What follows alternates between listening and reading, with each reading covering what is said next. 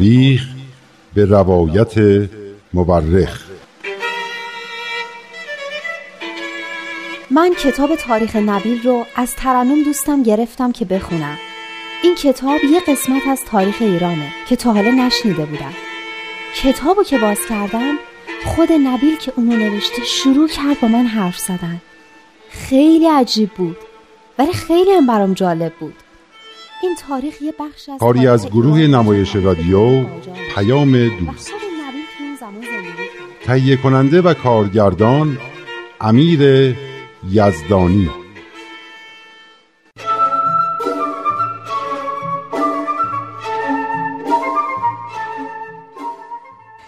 پس حضرت با و حضرت بهاءالله در همون دوران شیخ احمد احسایی به دنیا اومدن همون کسی که همه رو برای اومدنشون آماده می‌کرد جناب نبیل اینجایین؟ گفتی شیخ احمد رفت به کرمانشاه؟ بله در زمانی که شیخ احمد در کرمانشاه به سر می برد شاهزاده محمد علی میرزا با نهایت خضوع و فروتنی به خدمت شیخ می پرداخت. یک روز شیخ درباره او گفت من محمد علی را مثل پسر خودم می دانم. با اینکه از نسل فتلی است. یعنی فتلی شاه قاجار. جالبه که چاپلوسی شاه رو نمی کرده. بله شاگردان زیادی در محضر شیخ احمد حاضر می شدند و از درس او استفاده می کردند. اما شیخ به جز سید کازم به کس دیگری اهمیت نمی‌داد. شیخ احمد او را انتخاب کرده بود که پس از فوت وی جانشین او شود و اهدافش را دنبال کند.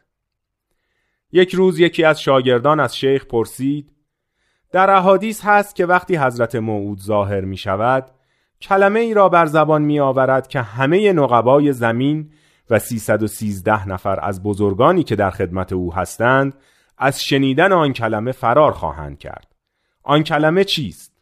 شیخ پاسخ داد کلمه ای که نقبای زمین طاقت شنیدن آن را ندارند تو چطور جرأت کردی که از آن کلمه بپرسی؟ طالب چیزی که محال است نباش. زیرا این مطلب نگفتنی است. پس طلب بخشش کن و دیگر این پرسش را تکرار نکن. این شیخ احمد راست می‌گفته ها.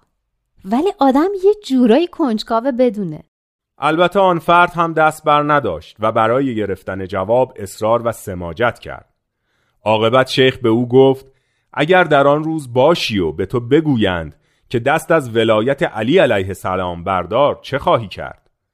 فریاد برآورد که خدا آن روز را نیاورد چنون چیزی هرگز ممکن نیست. چطور می شود باور کرد که حضرت موعود چنین کلماتی بر زبان بیاورد؟ شیخ با این سال آن فرد را امتحان کرد و آن فرد با پاسخی که داد نقص ایمان و کوتاهی فکر خود را آشکار کرد. خب چرا؟ چون حضرت موعود با قدرت و اختیار کامل از سوی خداوند ظاهر می شود و هرچه بگوید همان است. هیچ کس حق ندارد سخنان او را با خیالات و تصورات محدود خود مطابقت دهد و به او اعتراض کند و هر کس چنین کند خود را از فضل الهی محروم کرده است. راست میگین. درسته.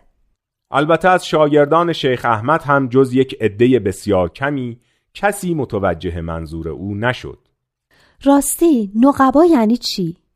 چه کسایی طاقت شنیدن کلمه که موعود به زبان میاره رو ندارن و فرار می‌کنن؟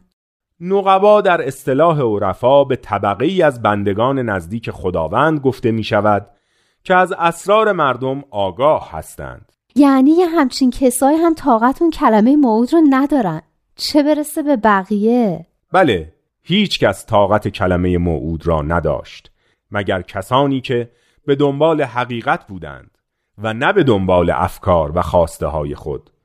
چون حضرت موعود قرار نبود بر طبق انتظارات مردم ظهور کند و سخن بگوید. راست میگین. اگه این موعود یه حرفایی می‌زد که مردم می‌دونستن و منتظر شنیدنش بودن که گفتنش اصلا فایده نداشت. چیزی تغییر نمی‌کرد. همون فساد و خرافات و بدبختی بود که بود. خیلی زیبا گفتی دخترم. به هر حال اقامت شیخ احمد در کرمانشاه بنا به درخواست محمد علی میرزا طولانی شد. اما وقتی شاهزاده وفات کرد شیخ احمد به کربلا برگشت. در کربلا علمای بسیاری به دیدن شیخ احمد می رفتند و همین حسد ادهی را برمیانگیخت. آنها تلاش می کردند که خود را در ردیف او قرار دهند و یا مقام شیخ را پایین بیاورند. اما هرچه کوشیدند تلاشهایشان به جایی نرسید. حسودا که همه جا هستند شیخ احمد در کربلا زریح حضرت سید الشهدا امام حسین علیه السلام را تواف می کرد ولی در واقع طائف حول حسین موعود بود و در موقع دعا و مناجات قلبش متوجه به آن بزرگوار بود. یعنی حضرت بهاءالله که اسمشون حسین بود و حضرت امام حسین علیه السلام هم یکی بودن؟ بله اسمشان یکی بود. حقیقتشان هم یکی بود. همون نوری که شما گفتین از یه خورشید تو آینه های مختلف میتابه. مرحبا. شیخ احمد هم همان حقیقت امام حسین را در وجود کودکی می‌دید که در تهران متولد شده بود. هر دو یکی بودند. باری بعد از مدتی شیخ برای زیارت به مکه و مدینه سفر کرد و قبل از اینکه از کربلا خارج بشود سید کازم رشتی را به عنوان جانشین خود تعیین کرد و اسرار خود را با او در میان گذاشت. از او خواست که به هدایت و راهنمایی کسانی بپردازد که استعداد درک حقیقت را دارند و به دنبال آن هستند. سید کازم دلش می‌خواست با شیخ احمد تا نجف همراهی کند. اما شیخ اجازه نداد و در هنگام خداحافظی به او گفت وقت را بیهوده از دست مده. هر ساعتی را غنیمت دان و کمر همت را محکم بربند و شب و روز کوشش کن تا پرده هایی که جلوی چشم مردم را گرفته است از میان برداری. به راستی می‌گویم ساعت نزدیک است. آن ساعتی که من از خدا درخواست کردم در آن نباشم به زودی فرا خواهد رسید. من خواستم که در آن روز نباشم زیرا امتحانات الهی در آن ساعت بسیار عظیم است. از خدا می خواهم که تو را از رنج و وحشت آن روز ترسناک نجات بخشد زیرا ماها نمی توانیم شدت آن روز را تحمل کنیم. اشخاص دیگری برای آن روز معین شدند. کسانی که قلبهایشان از توجه به چیزهای این دنیا پاک و پاکیزه است. خداوند توانا به آنها کمک می کند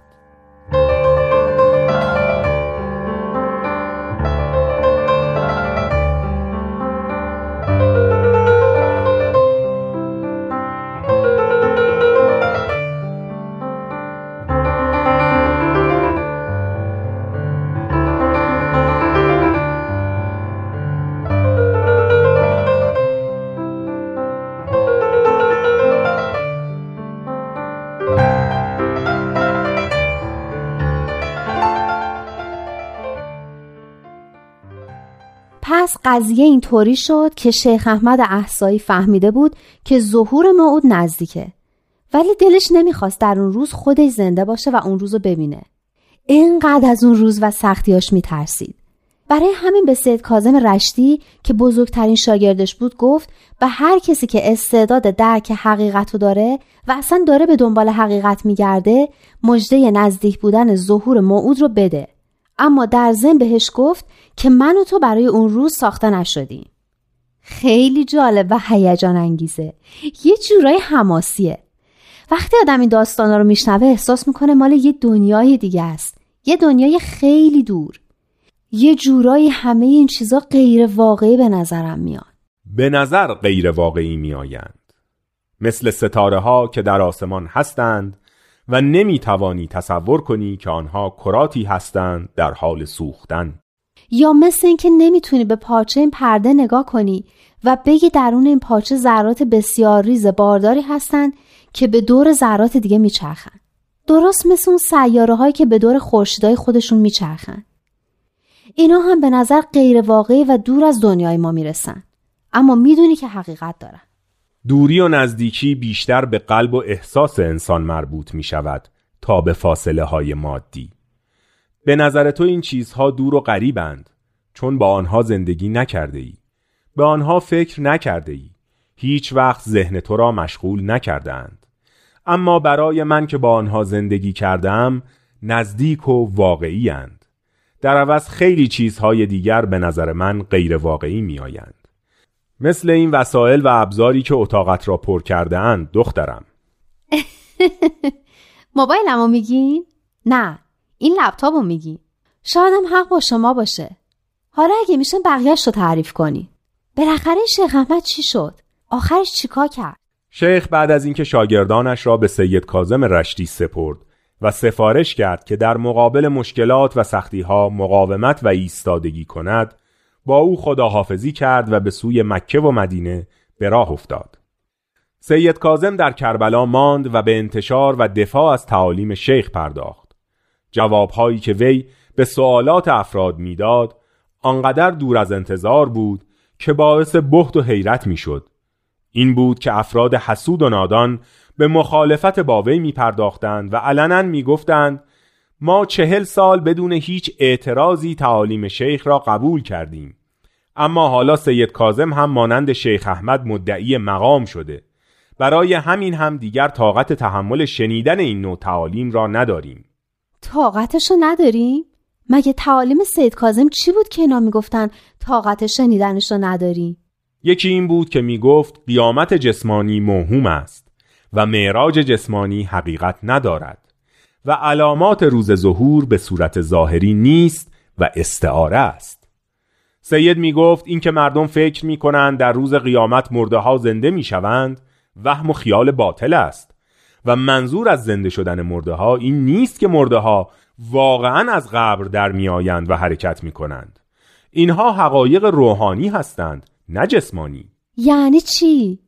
یعنی در قیامت افراد به روح ایمان زنده می شوند وقتی ایمان ندارند و وقتی مربی الهی و تعالیم خداوند را نمی شناسند تعالیمی که برای عصر و زمان آنها نازل شده و شیوه انسانیت را به آنها می آموزد مثل مرده می مانند فرقی با مرده ندارند.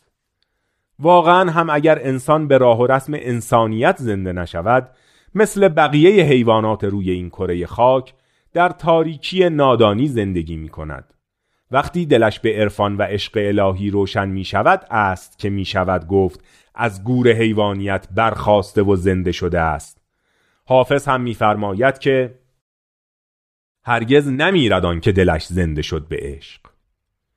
اگر این عشق و عرفان نباشد که انسان واقعا هم فرق زیادی با این سنگ و کلوخ یا نهایتا با بقیه حیوانات ندارد. پس منظور از زنده شدن مرده ها زنده شدن به عشق الهی و ایمان و انسانیت. مثل چراغ خاموشی که روشن میشه. اما قیامت یعنی چی؟ یعنی واقعا یه روز قیامتی هست؟ راستشو بخواین من از این حرفا خیلی زیاد شنیدم. اما ته ته دلم باورم نمیشه. البته که هست. قیامت همان زمانی است که یک پیامبر جدید ظاهر می شود و مردم را به اجرای تعالیم تازه خداوند دعوت می کند.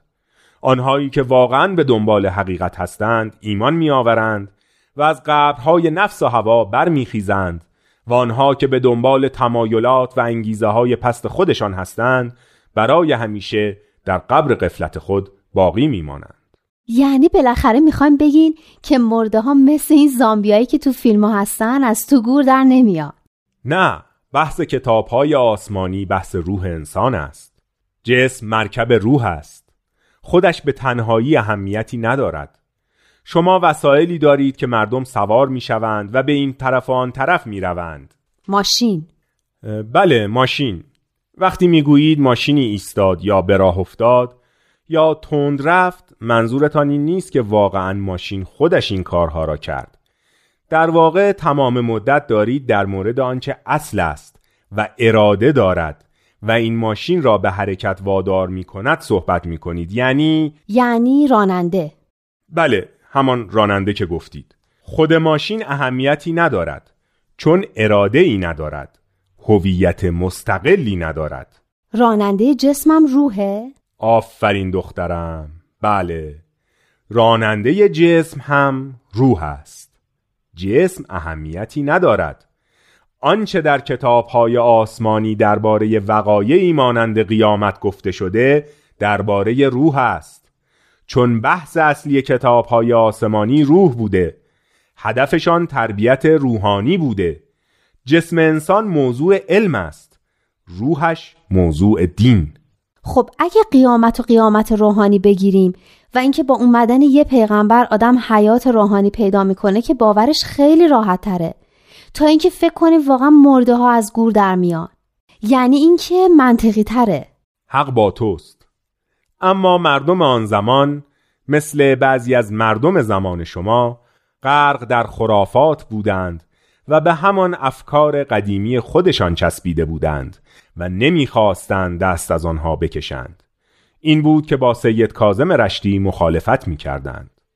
آنها می گفتند تمام این صحبت ها مخالف اسلام است و حقیقت همان است که ما فهمیدیم و هر کس عقاید دیگری را منتشر کند بدعت گذاشته و باعث گمراهی دیگران شده است.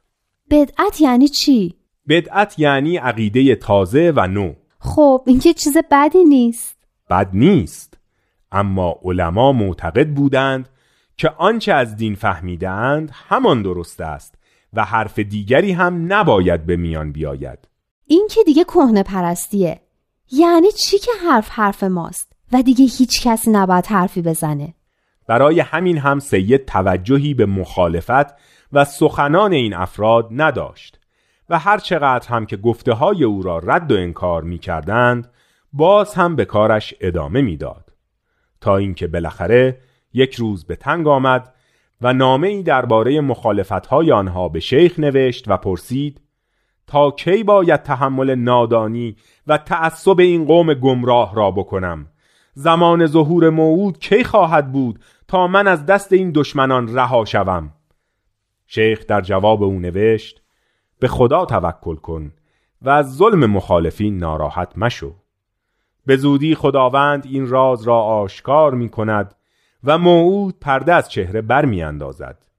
بیش از این چیزی نمی گویم و زمانی را معین نمی کنم.